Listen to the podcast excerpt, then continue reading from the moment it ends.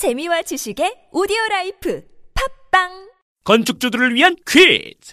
난방비를 확실하게 잡아주는 건축 자재는 에코 온돌매트, 곰팡이 결로를 없애주는 건축 자재는 에코 온돌매트, 바닥 크랙으로 인한 하자를 막아주는 건축 자재는 에코 온돌매트.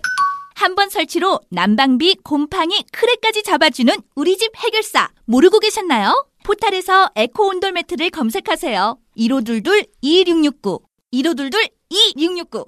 에코 온돌매트. 건강보험료가 왜 이렇게 비싸? 문재인 케어는 뭐야? 건강보험 공식 팟캐스트 건강이 쏙쏙해서 속 시원하게 알려드리겠습니다. 저는 건강보험공단 이사장 김용익입니다. 어디 물어볼 데도 없는 건강보장 정책 궁금증 쉽게 풀어서 유쾌하게 알려드립니다. 팟빵에서 건강보험을 검색하시면 건강이 쏙쏙이 나옵니다. 꼭 들러주시고 구독하기를 하셔서 늘 함께 해주세요. 고맙습니다. 아무도 묻지도 따지지도 않고 가입하셨다고요? 보험은 너무 어려워요. 걱정 마십시오. 마이보험 체크가 도와드립니다. 1800-7917 마이보험 체크로 지금 전화 주세요. 1800-7917 이미 가입한 보험이나 신규 보험도 가장 좋은 조건을 체크해서 찾아드립니다. 인터넷 한글 주소 마이보험.com 또는 카카오톡에서 아이디 검색 마이보험을 친구 추가하여 상담하실 수 있습니다.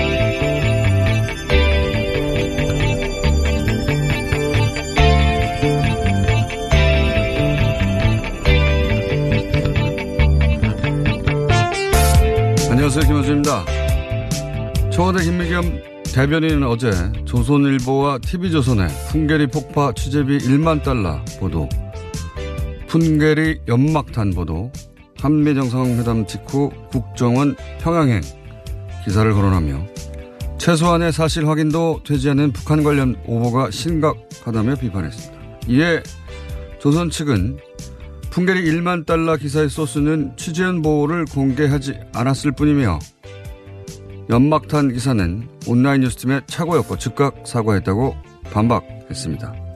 그럴 수 있죠. 1만 달러 취재원 실제로 있을 수 있고 또 착오도 있을 수 있습니다. 한 번의 오보도 없는 언론은 없으니까요. 문제는 오보가 아니죠. 문제는 의도다. 조선은 모두가 조마조마하며 지켜보고 있는 현재 한반도 평화 프로세스 이 자체가 마음에 안 드는 겁니다. 그래서 이 과정이 실패하라고 열과 성을 다하는 것이다. 그런 의도 없이 유독 조선만 이런 오보를 연속으로 낼 리가 있, 있겠는가? 제가 이해가 가지 않는 대목은 왜입니다. 조선은 왜 이런 강짜를 부리는 건가? 그들의 나라는 따로 있는 건가? 따로 있다면 대체 그곳은 어딘가? 하는 게 제 의문입니다. 김호준 생각이었습니다.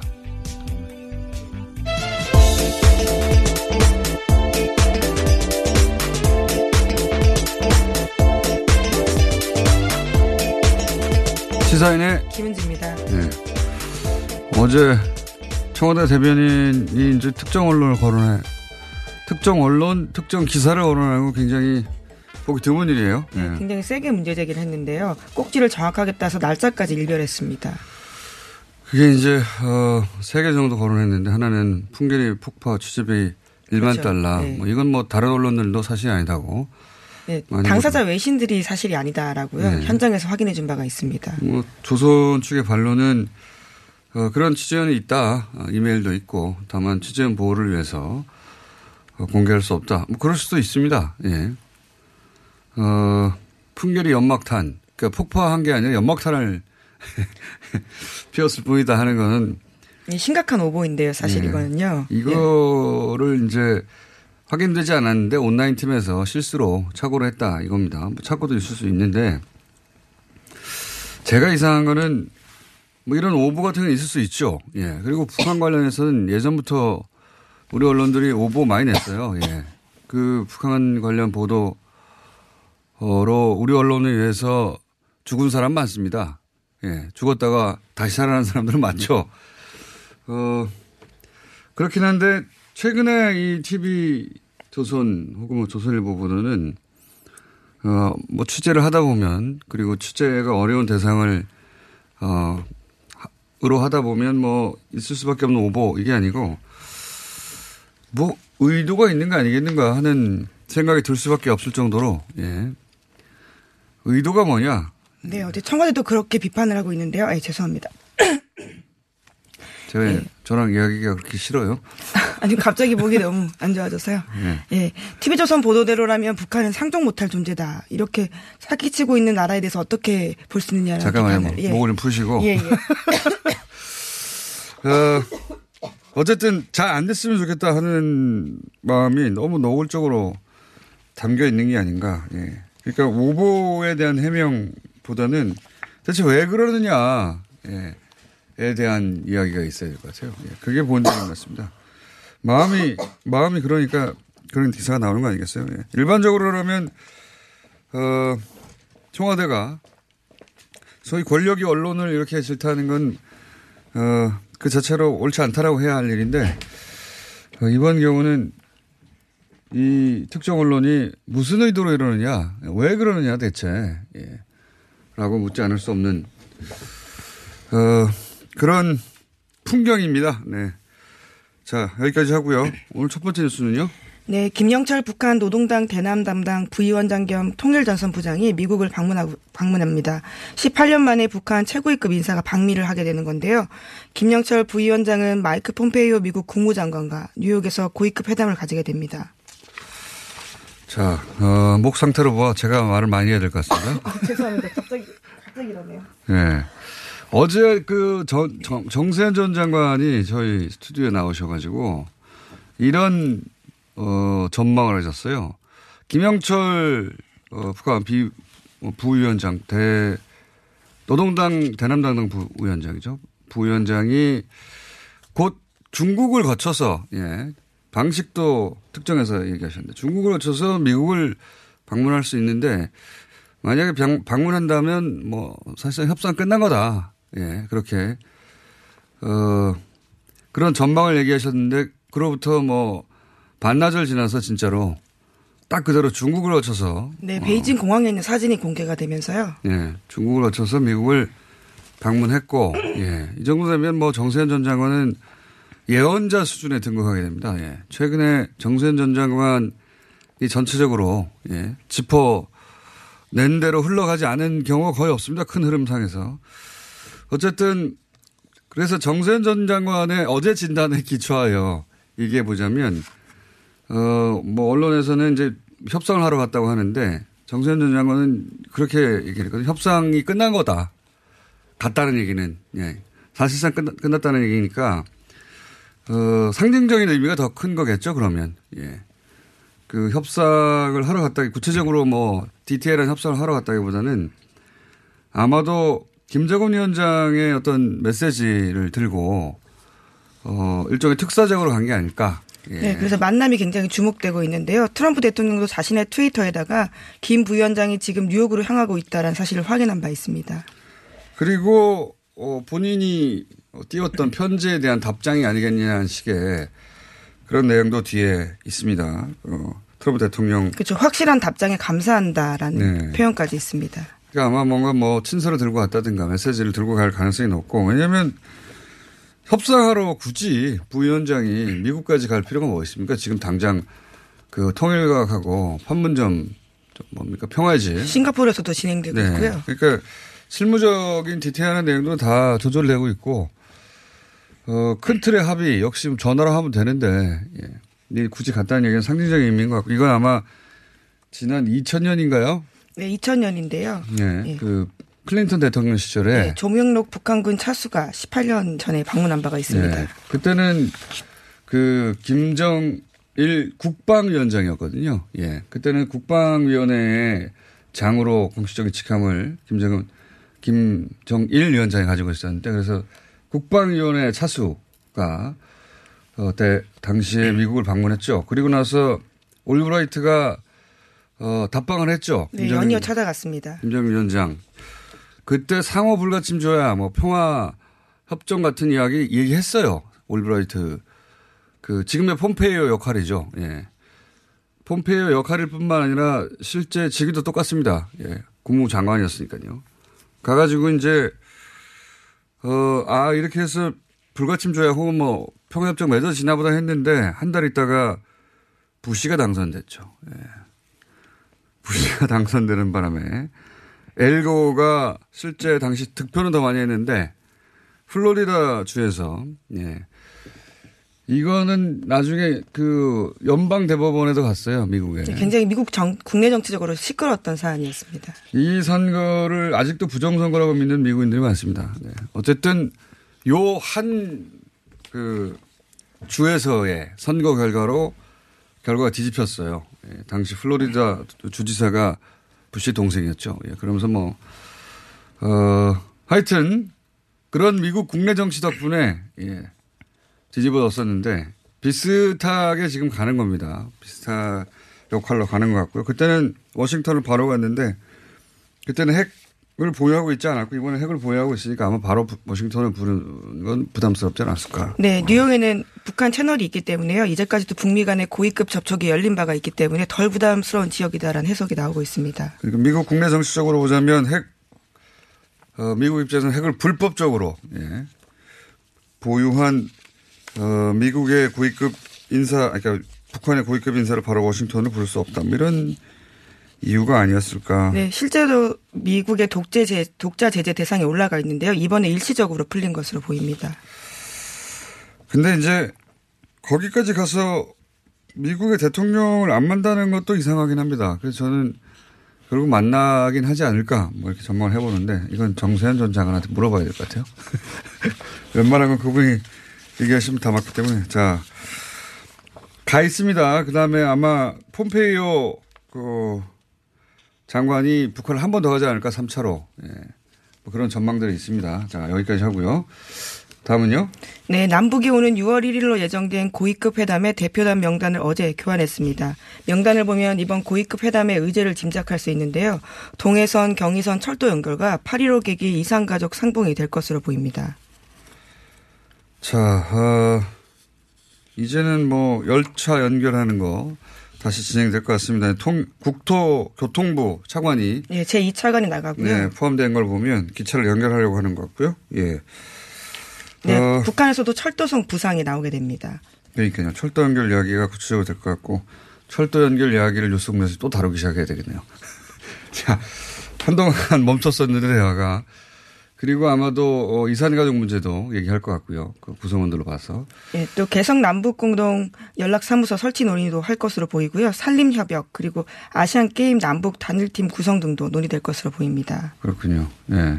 하긴 문체부가 들어왔으니까요. 예. 네, 노태강 차관이 들어가게 아, 됐는데요. 이분 여기 들어왔군요. 예. 이분이 나쁜 사람으로 찍혀가지고 잘린 분 아닙니까? 네, 박근혜 정부 시절에는 아주 많은 고초를 겪었는데요. 예. 문재인 정부 들어서 평창 올림픽 주관부터 시작해서 이번에는 대표단으로도 들어가게 됐습니다. 그렇군요. 참. 자, 다음은요. 네, 양승태 대법원의 법원 행정처가 작성한 문건 중에는 세월호 사건의 재판부 배당 관련된 내용이 있습니다.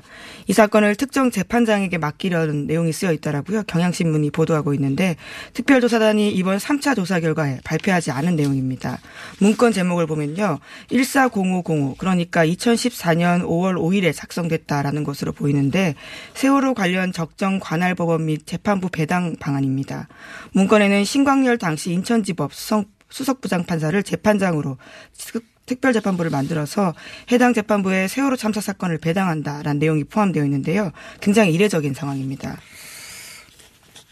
어, 신광열 당시 수석 부장판사는 훗날, 예, 훗날 김관진, 임관빈, 예, 두 분을 풀어준, 예, 분이죠. 네, 지난해 12월 달에요. 서울중앙지법 형사수석 부장 판사로 있으면서 군 사이버 사령부 댓글 공작 등에 관여되어 있던 두 사람을요. 구속 적부심이란 절차를 거쳐서 석방한 바가 있습니다. 이 석방은 지금까지도 말도 안 된다고 법원 내에서도 말들이 많은 어 그분이 신광열 부장판사고 예, 이분한테 재판을 맡기는 게 어떤가 하는 문건 내부적인 검토가 네. 있었다라는 건데요. 내부는- 박근혜 정부에서 예. 근데 이제 이거에 대해서 현 어, 사법부는 그게 뭐 통상적인 그 조정 절차 정도로 이해를 했다고 하는데 예, 실제로 이루어지지 않았기 때문에 그렇게 네. 판단했다라는 건데요. 어, 근데 저는 이거는 증거가 없으니까 이 의도에 정치적인 배경이 있다는 증거가 없기 때문에 그냥 통상적이라 하고 넘어갔지만 어, 전좀 이상합니다. 예. 사실 이상한 점이 굉장히 많습니다. 그러니까요. 어, 보통은 그냥 전산 배당을 하는데 굳이 이 사건만 따로 사람을 특정해서 이 사람한테 맡기는 게 어떻겠냐고 검토를 했다는 자체가 저는 매우 수상한데 음, 요 사, 왜냐면 세월호가 당시 박근혜 정부에게 어, 가진 의미, 얼마나 부담스러워 네, 했는지는 책임론에 뭐 있어서 굉장히 떠나고 싶어 했던 바가 있고요. 또 뿐만 아니라 이 문건을 작성한 곳이 법원행정처 기획조정실입니다. 기획조정실은 일선 재판 지원이나 배당 업무를 하는 곳이 아니거든요. 그럼에도 불구하고 이런 문건들을 만들어서요. 해당 사건들을 검토했던 겁니다. 결과적으로는 어, 그렇게 되지 않았다는 이유 때문에 그냥 통상적인 조정 정도로 판단한 것 같은데 저는 이런 사안은 조사를 해봐야 된다고 봅니다. 네. 그런 의도를 가졌다는 것만으로 왜 이렇게 합니까? 예. 말도 안 되는 거죠. 네, 그리고요. 특정 재판장의 이름까지도 언급되어 있다는 점도 굉장히 이례적이다라고 볼 수 있는데요. 같이 후보로 검토되었던 목포 지원 같은 경우에는 재판장 이름이 없거든요. 그런데 유달리 인천지법만 특정 재판장 이름이 나오고 있습니다. 그러니까요. 인천지법에 이 사람한테 맡기는 게 어떠냐라고 본인들 내부에서 의논을 해봤다는 거죠. 그걸 문건 남겨놓은 건데 네. 어쨌든 이분이 훗날 김관진 민감을 풀어준 길이 남을 예, 엉망진창으로 만든 구속 적부심을 엉망진창으로 만든 장본인으로 지목되는 분이다. 네, 시점도 굉장히 이상하다라는 지적이 나오고 있는데요. 이 문건이 쓰여진 게 2014년 5월 5일입니다. 그때가 기소하기 전이거든요. 기소하기 전에 보통 법원에서 배당을 연구한다라는 게 굉장히 이상하다라는 게요. 법조계의 보통의 시각입니다. 어, 김관진 전, 어, 국, 당시 이제 국방장관 자격을 문제, 당시에 일어났던 일을 문제 삼아서 이제 사이버 사령부 건으로 구속됐다가 풀려난 그렇죠. 구속 적부심이랑 굉장히 네. 이례적인 상황으로요 나가게 됐었는데요. 이분이 근데 요즘 뭐 하시나 모르겠네요. 예, 아마 재판을 받고 있는 걸로 알고 있습니다. 그러니까 이분이 참 시기를 잘 타는 분인데, 자, 궁금하네요. 한번 알아보겠습니다. 다음은요, 예. 예, 관련된 소식 계속 전해드리면요. KTX 해고 승무원들이 어제 대법원에서 김명수 대법원장과의 면담을 요구하면서 법정 경위들과 몸싸움까지 벌이다 대법정 안까지 뛰어갔습니다. 이들은 대법원으로 달려간 이유가요. 지난 25일에 특별조사단이 발표한 문건 때문인데요.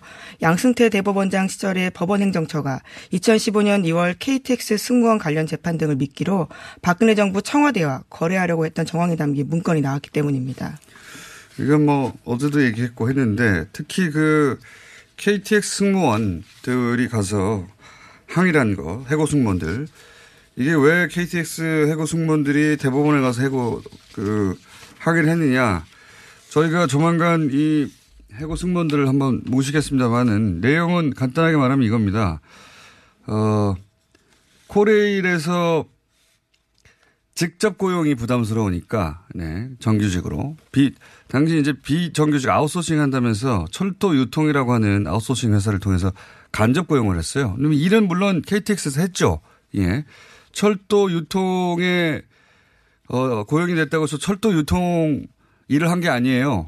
당연히. 네, KTX 일을 다 했습니다. 예, 다 KTX에서 일을 했는데 고용의 형태만 그랬을 뿐인데 그래서 이제 1심, 2심에서는 어, 실제로 승무원들을 사용한 측은 코레일이다 해서. 그래서 코레일 직원이다라는 건데요. 그렇죠. 한마디로 코레일 직원인데 공익의 형태가 있을 뿐이다. 1심, 2심은 그렇게 판결했고 그래서 어, 어, 지급되지 않았던 임금이나 소송비를 다 받았어요. 이분들이. 그런데 대법원에서 이걸 뒤집습니다. 네, 1, 2심 이겼으니까 당연히 3심까지 이길 거라고 생각을 하고요. 네. 미리 생활 자금 같은 것들을 받았던 건데요. 그게 완전히 바뀐 겁니다. 그렇죠. 회사에서도 당연히 1심, 예. 2심 다 끝났기 때문에 다 지급도 했는데 이- 이걸 뒤집습니다. 뒤집어가지고 이분들은 어, 그동안에 받았던 미지급 임금을 다 토해내야 했고, 예, 토해내야 했고, 그 이유는 뭐냐면 어 철도 KTX가 아니라 철도 유통에 고용된 거다라고 1, 2심을 뒤집어 버렸어요. 철도 유 그러면서 뭐라고 했냐면 코레일과 철도 유통 코레일은 어 기차를 운전하고 한마디로 말해서 철도 유통은 서비스를 한다.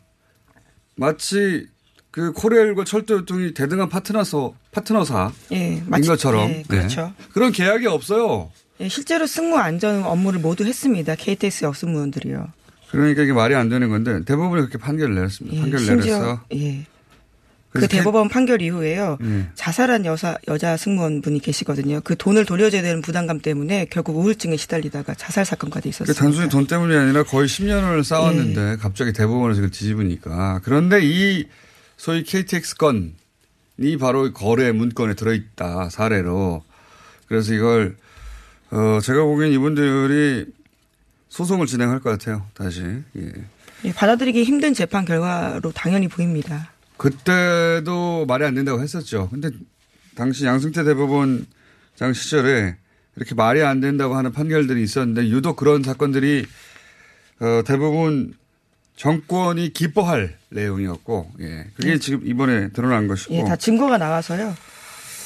자, 어, 거래를 시도하였다 정도고, 거래를 하였다는, 하였는지 여부는 사실 조사를 해야 되니까. 네, 그렇죠. 자꾸 고소고발 얘기가 나오는 겁니다. 예. 자, 시간이 거의 다 됐네요. 하나 정도 더. 네, 자원외교 관련해서 산업통상자원부가 13억 조대 혈세 낭비에 대해서 검찰에 수사 의뢰하겠다라고 밝혔습니다. 이명박 전 대통령 포함해서 당시 청와대의 개입이 있었는지 살펴보겠다라는 겁니다. 네. 이명박 전 대통령이 지금 수감되어 있는 혐의들은 몇백억 안 되거든요. 근데 이런 사건들은 몇십 조입니다. 합쳐놓으면. 예. 몇 조, 건당 몇 조씩이니까요. 이번에 검찰의 수사를 어- 의뢰했다는 세 건, 예, 이세 건만 합쳐도, 어, 6, 7, 8, 한 8, 9조 되겠군요. 예. 예, 13조라고 아, 나오는데요. 13조예요? 예. 네. 아, 그렇군요. 예. 하베스트 건, 그리고 볼레오 건, 그리고 캐나다 웨스트컷 뱅크 가스 사업 관련된 겁니다. 대표적인 것만 세 건을 했군요. 예. 이게 이제 하베스트 같은 경우는 4조를 투자한 다음에, 어, 되돌려 받은 게 100억 대인가 그럴 겁니다, 아마. 아, 지금 회수한 게. 다 날라간 거죠, 예. 자, 이게 진짜 시작이다. 예, 이게 진짜 시작이라고 봅니다. 이명박 전 대통령 관련 비리 의혹들은.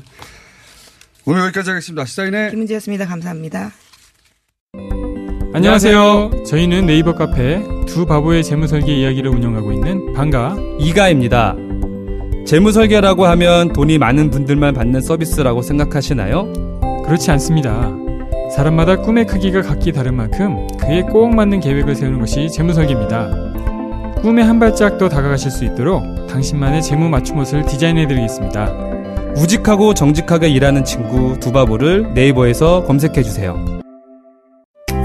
이거 차량용 핸드폰 거치대야? 응, 조인트라고 투힘에서 새로 나왔는데 얼마나 편한지 몰라. 동생은 인터넷 강의 볼 때 태블릿 거치대로 쓰고 우리 엄마는 요리할 때 레시피 보는 용도로 쓰기도 해. 조인트라고? 응, 우리 아빠는 골프 스윙 연습할 때도 셀카 거치대로 쓰시던걸? 그러면 나도 헬스 할 때 셀카 거치대로 쓸 수 있겠네. one, two, three 할 때 투, 힘 세다 할 때 힘, 투, 힘. 네이버에 투힘을 검색해보세요. 선이 꼬인 적 있어요? No, 무선인데요? 배터리가 빨리 닳지 않나요? No, 충분합니다. 통화 음질은 어떤가요? B, 크게 잘 들려요. No, B. 전화 통화할 때 팟캐스트 들을 때 어떻게 하세요? 블루투스 이어폰 노빅을 사용하세요. 두 손은 자유롭게 무선의 자유로 No, B. 이제 핸드폰 찾지 말고 귀를 만지세요. 운동할 때, 운전 중에 팟캐스트에 이어폰인 노빅. 네이버에서 노빅을 검색하세요.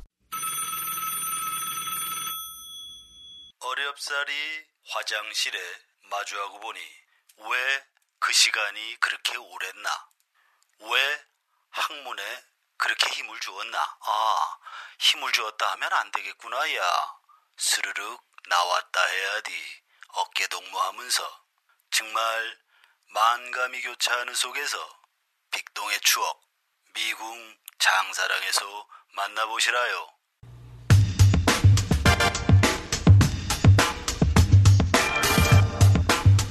자, 지방선거가 대략 2주 앞입니다. 해서 다시 한번 덩치 매치.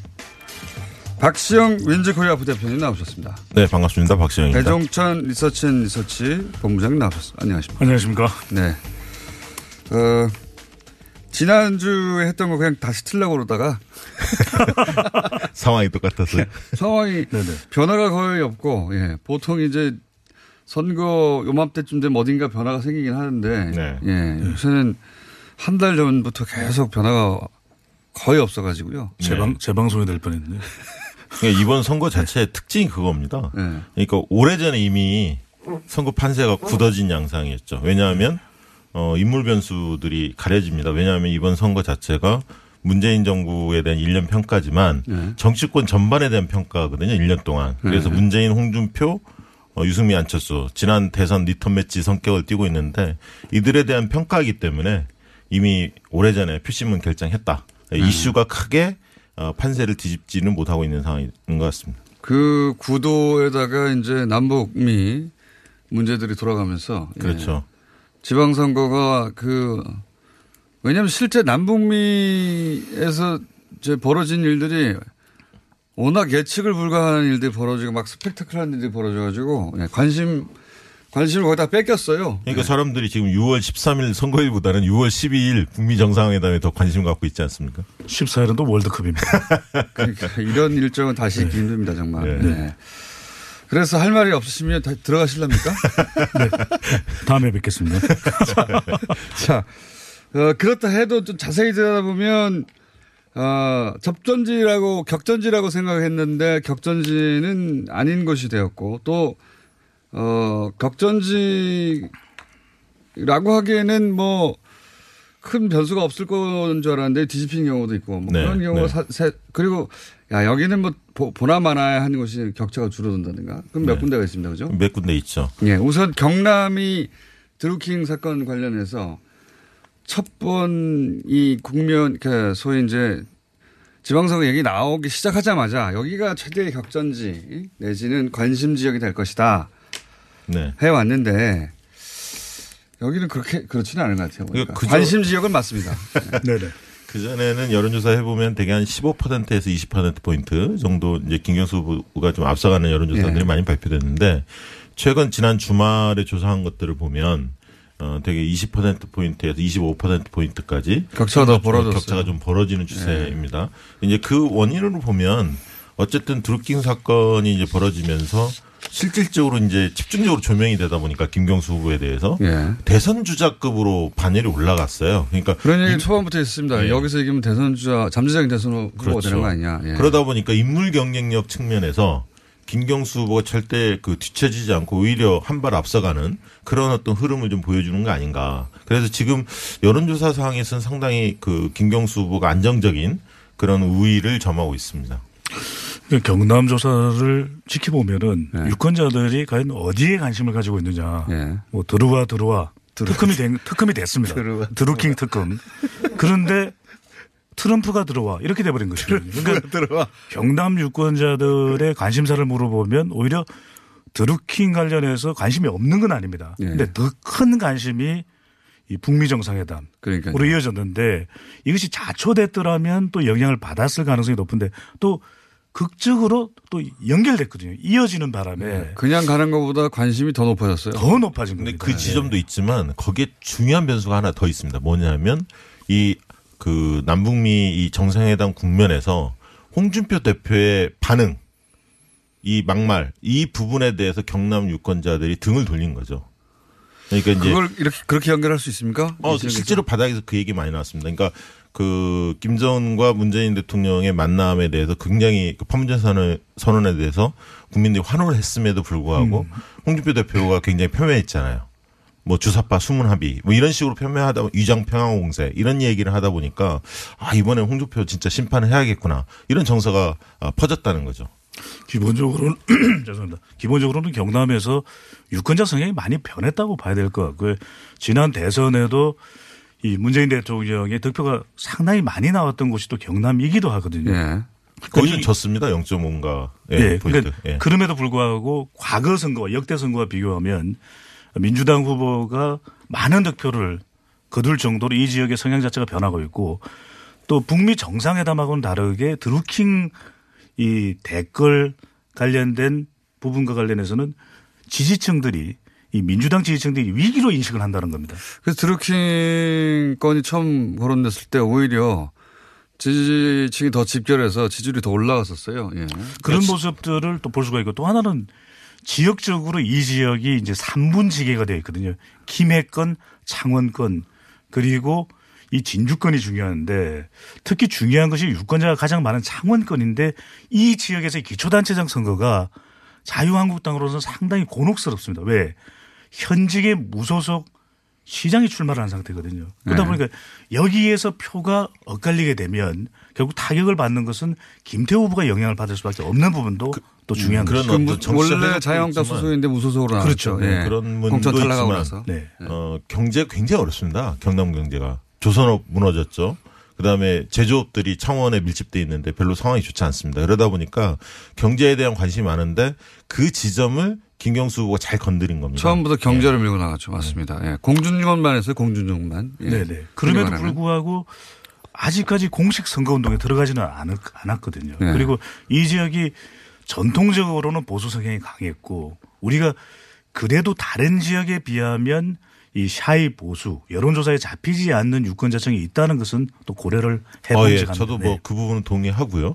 그러니까 지- 보통 보면 2주 전 선거일 선거운동 들어가기 직전에 표심을 바꾸는 결정하는 사람들이 되게 지난 대선 때 우리가 여론조사를 해보면 20% 정도 됩니다. 음, 20%. 유권자의 20% 20 아니 30%입니다. 네. 30% 정도는 2주 전에 표심을 결정한다. 그러나 그 30%가 한쪽 후보한테 싹 쏠리지는 않는 거거든요. 그렇다 보면 후보 간의 격차가 20%포인트 이- 이상 벌어진 1, 2위 간에 그런 지역은 거의 판세가 바뀔 가능성은 없지만 영남권은 좀 특수성이 있기 때문에 상황을 좀더 지켜봐야 할 것 같습니다.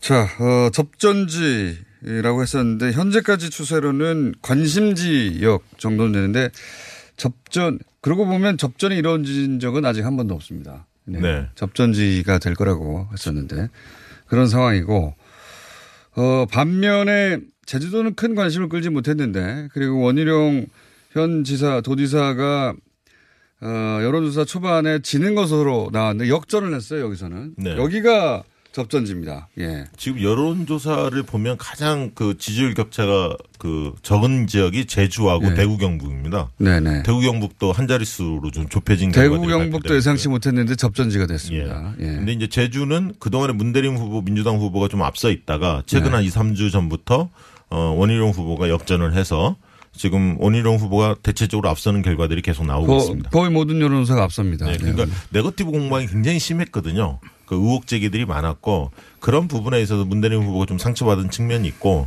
아직은 그래도 제주에서는 그, 그, 당, 저기 원희룡 후보에 대한 어떤 기대감, 네. 보수의 어떤 어, 희망, 차기 대선 후보의 어떤 보수 진영의 대표 주자 이런 어떤 기대감들이 남아 있는 게 아닌가 그렇게 생각이 듭니다. 이 지지율 변화의 특징을 보면 특히 제주 지역은 폭행 사건이 있었거든요. 네. 이 폭행 제2공항 후보자 간담회에서 벌어졌던 이 원희룡 폭행 사건이 후보의 뺨을 때리고 예. 네네. 폭행이 하나의 이 분기점이 됩니다.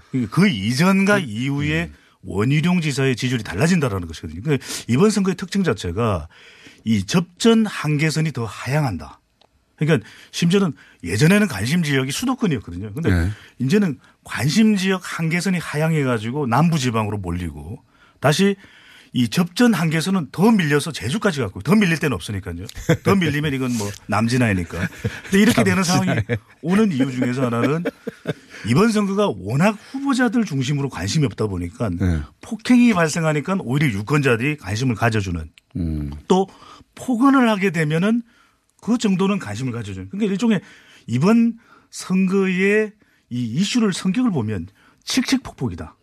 칙칙폭폭. 그러니까 폭행이나 폭언, 폭폭 오면은 좀 유권자들이 관심을 칙칙하게 가져주는 정도. 그러니까 아니, 상당히 안타까운 일이 지금 웃을 일이 아닙니다, 공장장님. 이게 유권자들이 관심 그 용어는 처음 만드신 거죠, 좀 전에. 최초죠. 네. 근데 사실 제주, 단독입니다. 네. 제주 판세를 그렇게 읽으면 안 되고요. 제가 아, 볼 그래서 때는 제조 판서에 대해서 하나만 더 말씀드리면 네.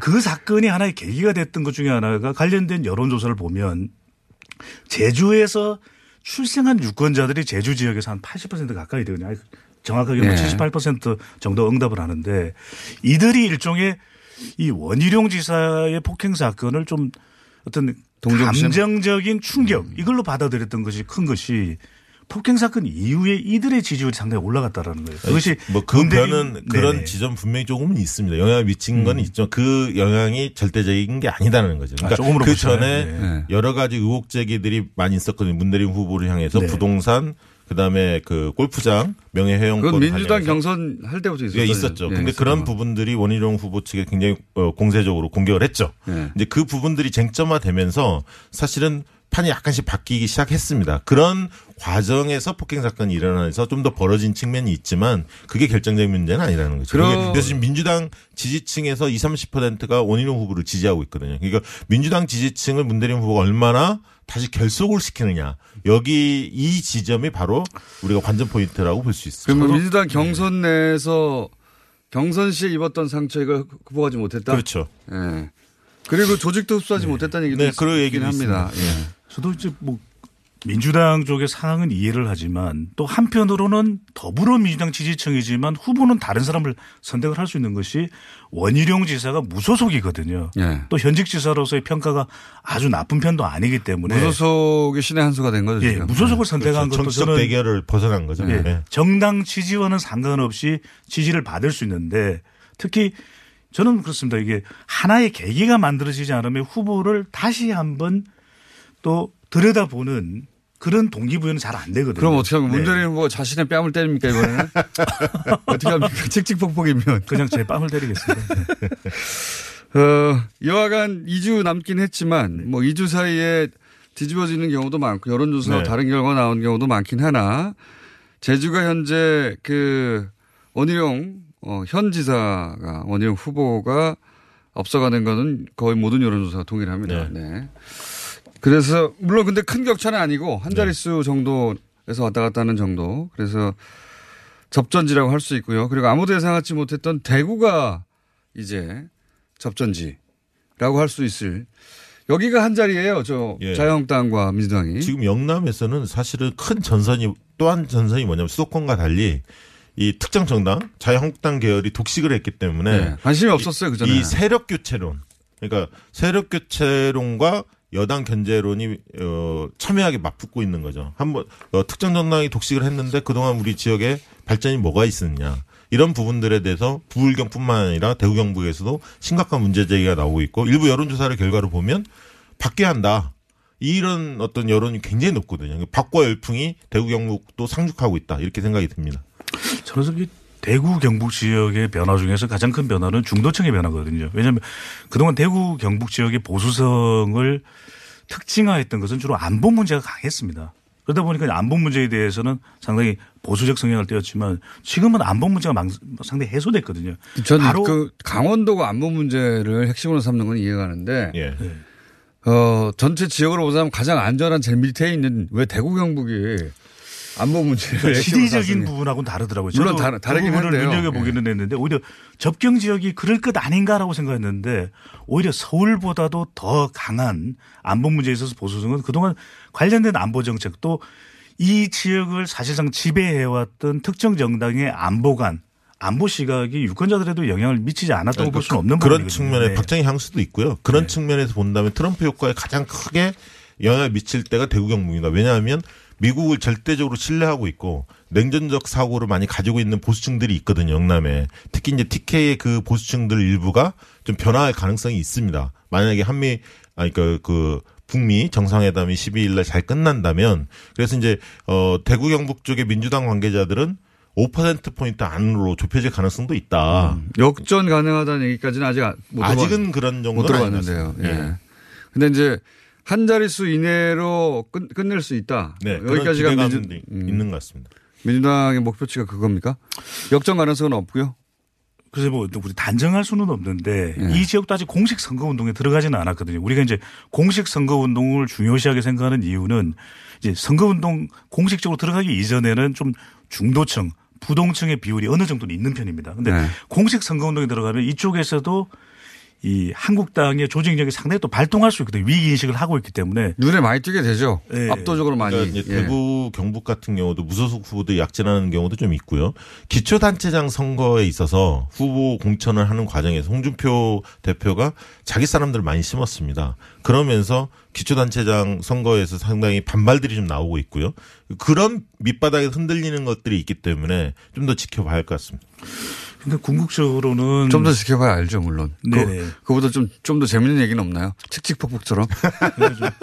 개발을 해야 되는데 그래서 그래서 궁극적으로는 지방선거 이유를 이야기할 수밖에 없는데 지금 가장 보수 세력의 보루라고 여겨졌던 TK도 위태로운 상황이거든요. 그렇다면 적어도 어떻게 근본적인 변화를 가져올 것인가 사실 이걸 고민을 할 때가 아닌가라고 보여집니다. 자, 그럼 전국적으로 그 지자체장은 제주와 대구가 한 자릿수 안에서 접전을 벌이고 있다. 어, 경북까지. 예, 대구 경북까지. 예. 그리고 나머지 지역은 그러니까 거론하지 않는 지역은 어, 두 자릿수, 뭐 10%에서 20% 정도, 심지어는 뭐 거의 30% 가까이. 대부분 다 20% 이상. 예, 네, 그렇게 격차입니다. 격차가 벌어져서 지금 뭐 분석하는 건 큰 의미가 없는 것 같고요. 이제 다음 주는 또 어떻게 될지 모르겠습니다만은, 어, 재보선은 어떻게 됐습니까? 재보선. 재보선 12곳인데. 12곳이고 민주당이 이제 후보 한 명을 안 냈죠. 그 11곳에 네. 김천을 안 냈고요. 경북 김천. 그 민주당에서는 주말에 대, 뭐 조사들을 많이 한, 한 모양이에요. 근데 지금 이제 언론사들이 아직 이 지역들을 조사를 아직 안 하고 있습니다. 네. 대체적으로 어, 광역단체장 선거 흐름과 거의 맥락을 같이 한다라는 음. 어떤 분위기인 것 같습니다. 그래서 어, 민주당에서는 한 어, 최소가 9석이고요. 최대 11석까지. 목표치가? 목표치가 그렇게 네. 설, 설정하고 있는 것 같습니다. 어, 본부장님은 어떻게 보십니까? 네. 예측은 이렇게 한다는데, 목표치를. 그래서 목표치는 9 가장, 플러스 알파 이 가장 정도. 매직 넘버는 9가 될 가능성이 높습니다. 아, 그러니까 그래요? 9가 되면은 여당으로서는 안정적인 보궐선거, 재보궐선거에서의 의석 확보를 볼 수가 있는 부분이고요. 네. 사실 이제 두 자릿수가 되면은 이번 이 지방선거의 결과도 있겠지만 이 미니 총선의 결과를 가지고서 아 향후 전국 운영이 이제 주도를 해도 되겠다라는 판단 여부에 또 가늠자가 되는 부분이기도 하거든요. 근데 이제 워낙 지금 이 재보궐선거도 더더욱 유권자들에게 잘 안 알려지고 있습니다. 이럴 경우에는 두 가지 요소인데 하나 더안 알려지고 있어요. 네네. 이거보다 더 더 안 알려진 것은 교육감 선거입니다.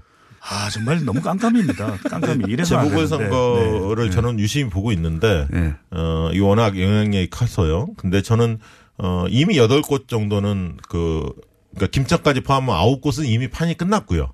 나머지 세 지역 정도가 변수인데 음. 세 지역이 어디? 제천 단양 하고요. 어디요? 충북 제천 단양 충북 제천. 예. 그다음에 울산 북구, 해운대 울, 부산 음. 이세 곳 정도가 남아 있는 어떤 지역이라고 봅니다. 근데 저는 민주당이 최소 10석은 건져갈 거다. 그리고 전망하신다. 어, 최대 11석까지 가능할 수도 있다. 저는 그렇게 보고 있습니다. 크게 도움이 안 되시네요. 접전이라 그래야 네. 가뜩이나 접전이 없는데 접전이라 그래야 여론조사도 좀 의뢰를 하실 텐데 반정을 해버리시니까 아, 모든 이 정말 먹고 살 길이 막혀버린다. 근데 이 재보궐선거를 보면은 다른 재보궐선거와 다르게 지방선거 함께 치러지기 때문에 투표율이 높다라는 겁니다. 맞습니다. 재보궐보다는 네, 높겠죠. 당연히. 걱정했던 것이 주로 연령대가 높으신 분들만 재보궐선거에 나와서 네. 결과가 만들어졌는데 이번에는 젊은 세대들도 적어도 절반 가까이 또는 그 이상 참여를 하게 되는 지방선거의 영향을 받는다라는 점. 그리고 이 지역에서 여전히 후보에 대한 관심이 모아지지 않으면 아까 말씀하셨던 광역단체장도 있겠지만 대통령과 정당 지지율. 왜냐하면 지금 일곱 여덟 장의 투표를 해야 되거든요. 네. 그러면 투표사람들은 바쁩니다. 이걸 좀 하나 하나 따져봐야 되는데. 재보궐 지역은 네. 8자입니다. 네. 그러니까 그럴, 그럴 경우 사람들 이름 다 몰라요. 예. 교육감도 있어요, 교육감. 네. 교육감은 더더군다나 번호도 없습니다. 네. 번호도 없어가지고. 멘붕입니다, 멘붕. 그 본인이 지지하는 후보의 뭐 예를 들어 진보적 성향이다, 보수적 성향이다. 그럼 보수적 성향의 교육감 후보가 누군지 알아야 돼요, 이름을. 번호가 없기 때문에. 그러니까 되게 찾기 어렵습니다. 진영의 대표 선수들을 기억하고 투표장에 가는 거죠. 그래서 정말 이게 유권자들에게 꼭 당부드리고 싶은 부분은 이 공보를 보고서 공보도 너무 많이 이야기가 많거든요. 좀, 좀 간추려서 나는 뭘 보고 좀 후보를 선택하겠다. 이걸 기준으로 좀 미리 선택을 하고 투표장으로 가는 것도 근데 유권자들이 현명합니다. 네. 다 판단하고 투표장에 갑니다. 그 자리에 가서 고민하는 사람은 굉장히 극소수입니다, 사실. 음. 뭐 그렇긴 한데 제가 보기에는 교육감 후보들이 그 걱정을 많이 해야 돼요. 네. 다른 곳은 그나마 본인이 지지하는 정당을 정하면 네. 정당의 번호를 따라 투표하면 되는데 교육감은 아시다시피 지난 지방선거부터 번호가 없습니다. 번호가 없으니까 본인의 성향에 맞는 교육감을 찾아서 네. 근데 찾기도 어려워요. 왜냐하면 교육감 후보 이름 앞에 나는 보수 후보 이렇게 안 써 있으니까 나는 진보 후보. 이게 세력에 대한 호감도가 약간의 엇비슷할 때는 인물 변수가 상당히 크게 영향을 미칩니다. 그러나 세력에 대한 호감도의 격차 확 기울어지잖아요. 그럼 인물 변수가 뒤집지를 못하는 거예요. 근데 지금은 후자 쪽인 거죠. 세력 그러니까 민주당 문재인 집권 세력과 홍준표를 대표하는 야당 세력에 대한 호감도 자체가 확 기울어져 있기 때문에 저는 이번 선거 자체가 싹쓸이 가능성이 상당히 높다 그렇게 보여집니다. 그래서 교육감 선거에 대해서는 꼭 같이 해야 되는 것이 마땅한 건가 또는 네. 교육감을 선출로 해야 되는 것이 마땅한가 이런 이야기가 나올 정도로 혹은 교육감에도 번호를 부여해야 되는 거 아닌가. 깜깜이 선거가 되는데 네. 기호를 부여하다 보면은 이게 추천밖에 안 되는 거예요. 정당 추천이 안 되기 때문에 이 정당 순서에 영향을 많이 받을 수가 있어서 저는 교육 감 선거만큼은 감으로 해서는 안 된다. 어, 감으로 하는 거 아니죠. 예. 그런데 따져볼 겁니다. 그런데 문제는 교육감 후- 자기 지역에서 교육감 후보가 누가 나온지도 그러니까 교육감 후 선거가 있는지도 잘 모르고 어, 있는 줄 알아도 그 후보들의 성향을 잘 모르겠고 그러니까 선택하기 굉장히 어려운 거죠. 그래서 아마 어, 어르신들은 첫 번째 있으면 예를 들어서 1번이다 생각하고 두 번째 있으면 2번이라 생각할 수도 있는데 그렇지도 않거든요. 돌아, 그렇습니다. 네. 돌아가거든요, 이게. 이게 기초 의원 선거구별로 이게 로테이션이 됩니다. 도- 예. 그러니까 투표지가. 엉뚱한 분들이 혜택을 입을 수 있고. 그러니까 인지도가 높은 분들, 예. 그 보수나 진보 진영 각 진영의 대표 주자들이 유리할 수밖에 없는 거죠. 그래서 진짜 지금 전체 지방선거를 보면은 빅데이터 상도 그렇고 우리 국민들의 관심이 정상회담 또 네. 트럼프 대통령 쪽에 많이 가 있는데 아무리 뭐 싱가폴 쪽에 6월 10일 날 관심이 가더라도 싱가폴 데드풀 아닙니다. 싱가폴. 네. 그래서 이 싱가폴의 관심을 조금 거두어서 자기 지역의 교육감 또 지방선거 출마자들 좀 자, 꼼꼼히 따져봐야. 되겠습니다. 그러면 네. 단답형을 해주십시오. 안철수, 김문수 단일화 됩니까? 안 될 것 같습니다. 왜냐하면 딱 한마디만 하면 30억 이상 돈을 쏟아붓는 선거거든요. 차량이나 이런 것들 그렇게 다 길게 얘기하시면 안 되고요. 자, 그다음에 시간이 없습니다. 힘들 것이다. 힘들 것이다. 네. 자, 그러면 단일화 해도 안 되기 때문에 단일화 해도 안 되기 때문에 어 북미 정상회담 영향 미친다 안 미친다? 미친다. 미치긴 하지만 영남권에 제한적이다. 수도권이나 충청 이미 결정됐다. 그렇군요. 자, 어, 물어볼 게 없네요. 그 외에- 좋은데요. 네. 네? 단답형을 해야지. 네. 어, 본부장님이 이상한 드립을 안 치죠. 알겠습니다. 자, 오늘은 여기까지 하고 다음 주에 또 모시겠습니다. 박시영, 배종찬 두 분이었습니다. 감사합니다. 감사합니다.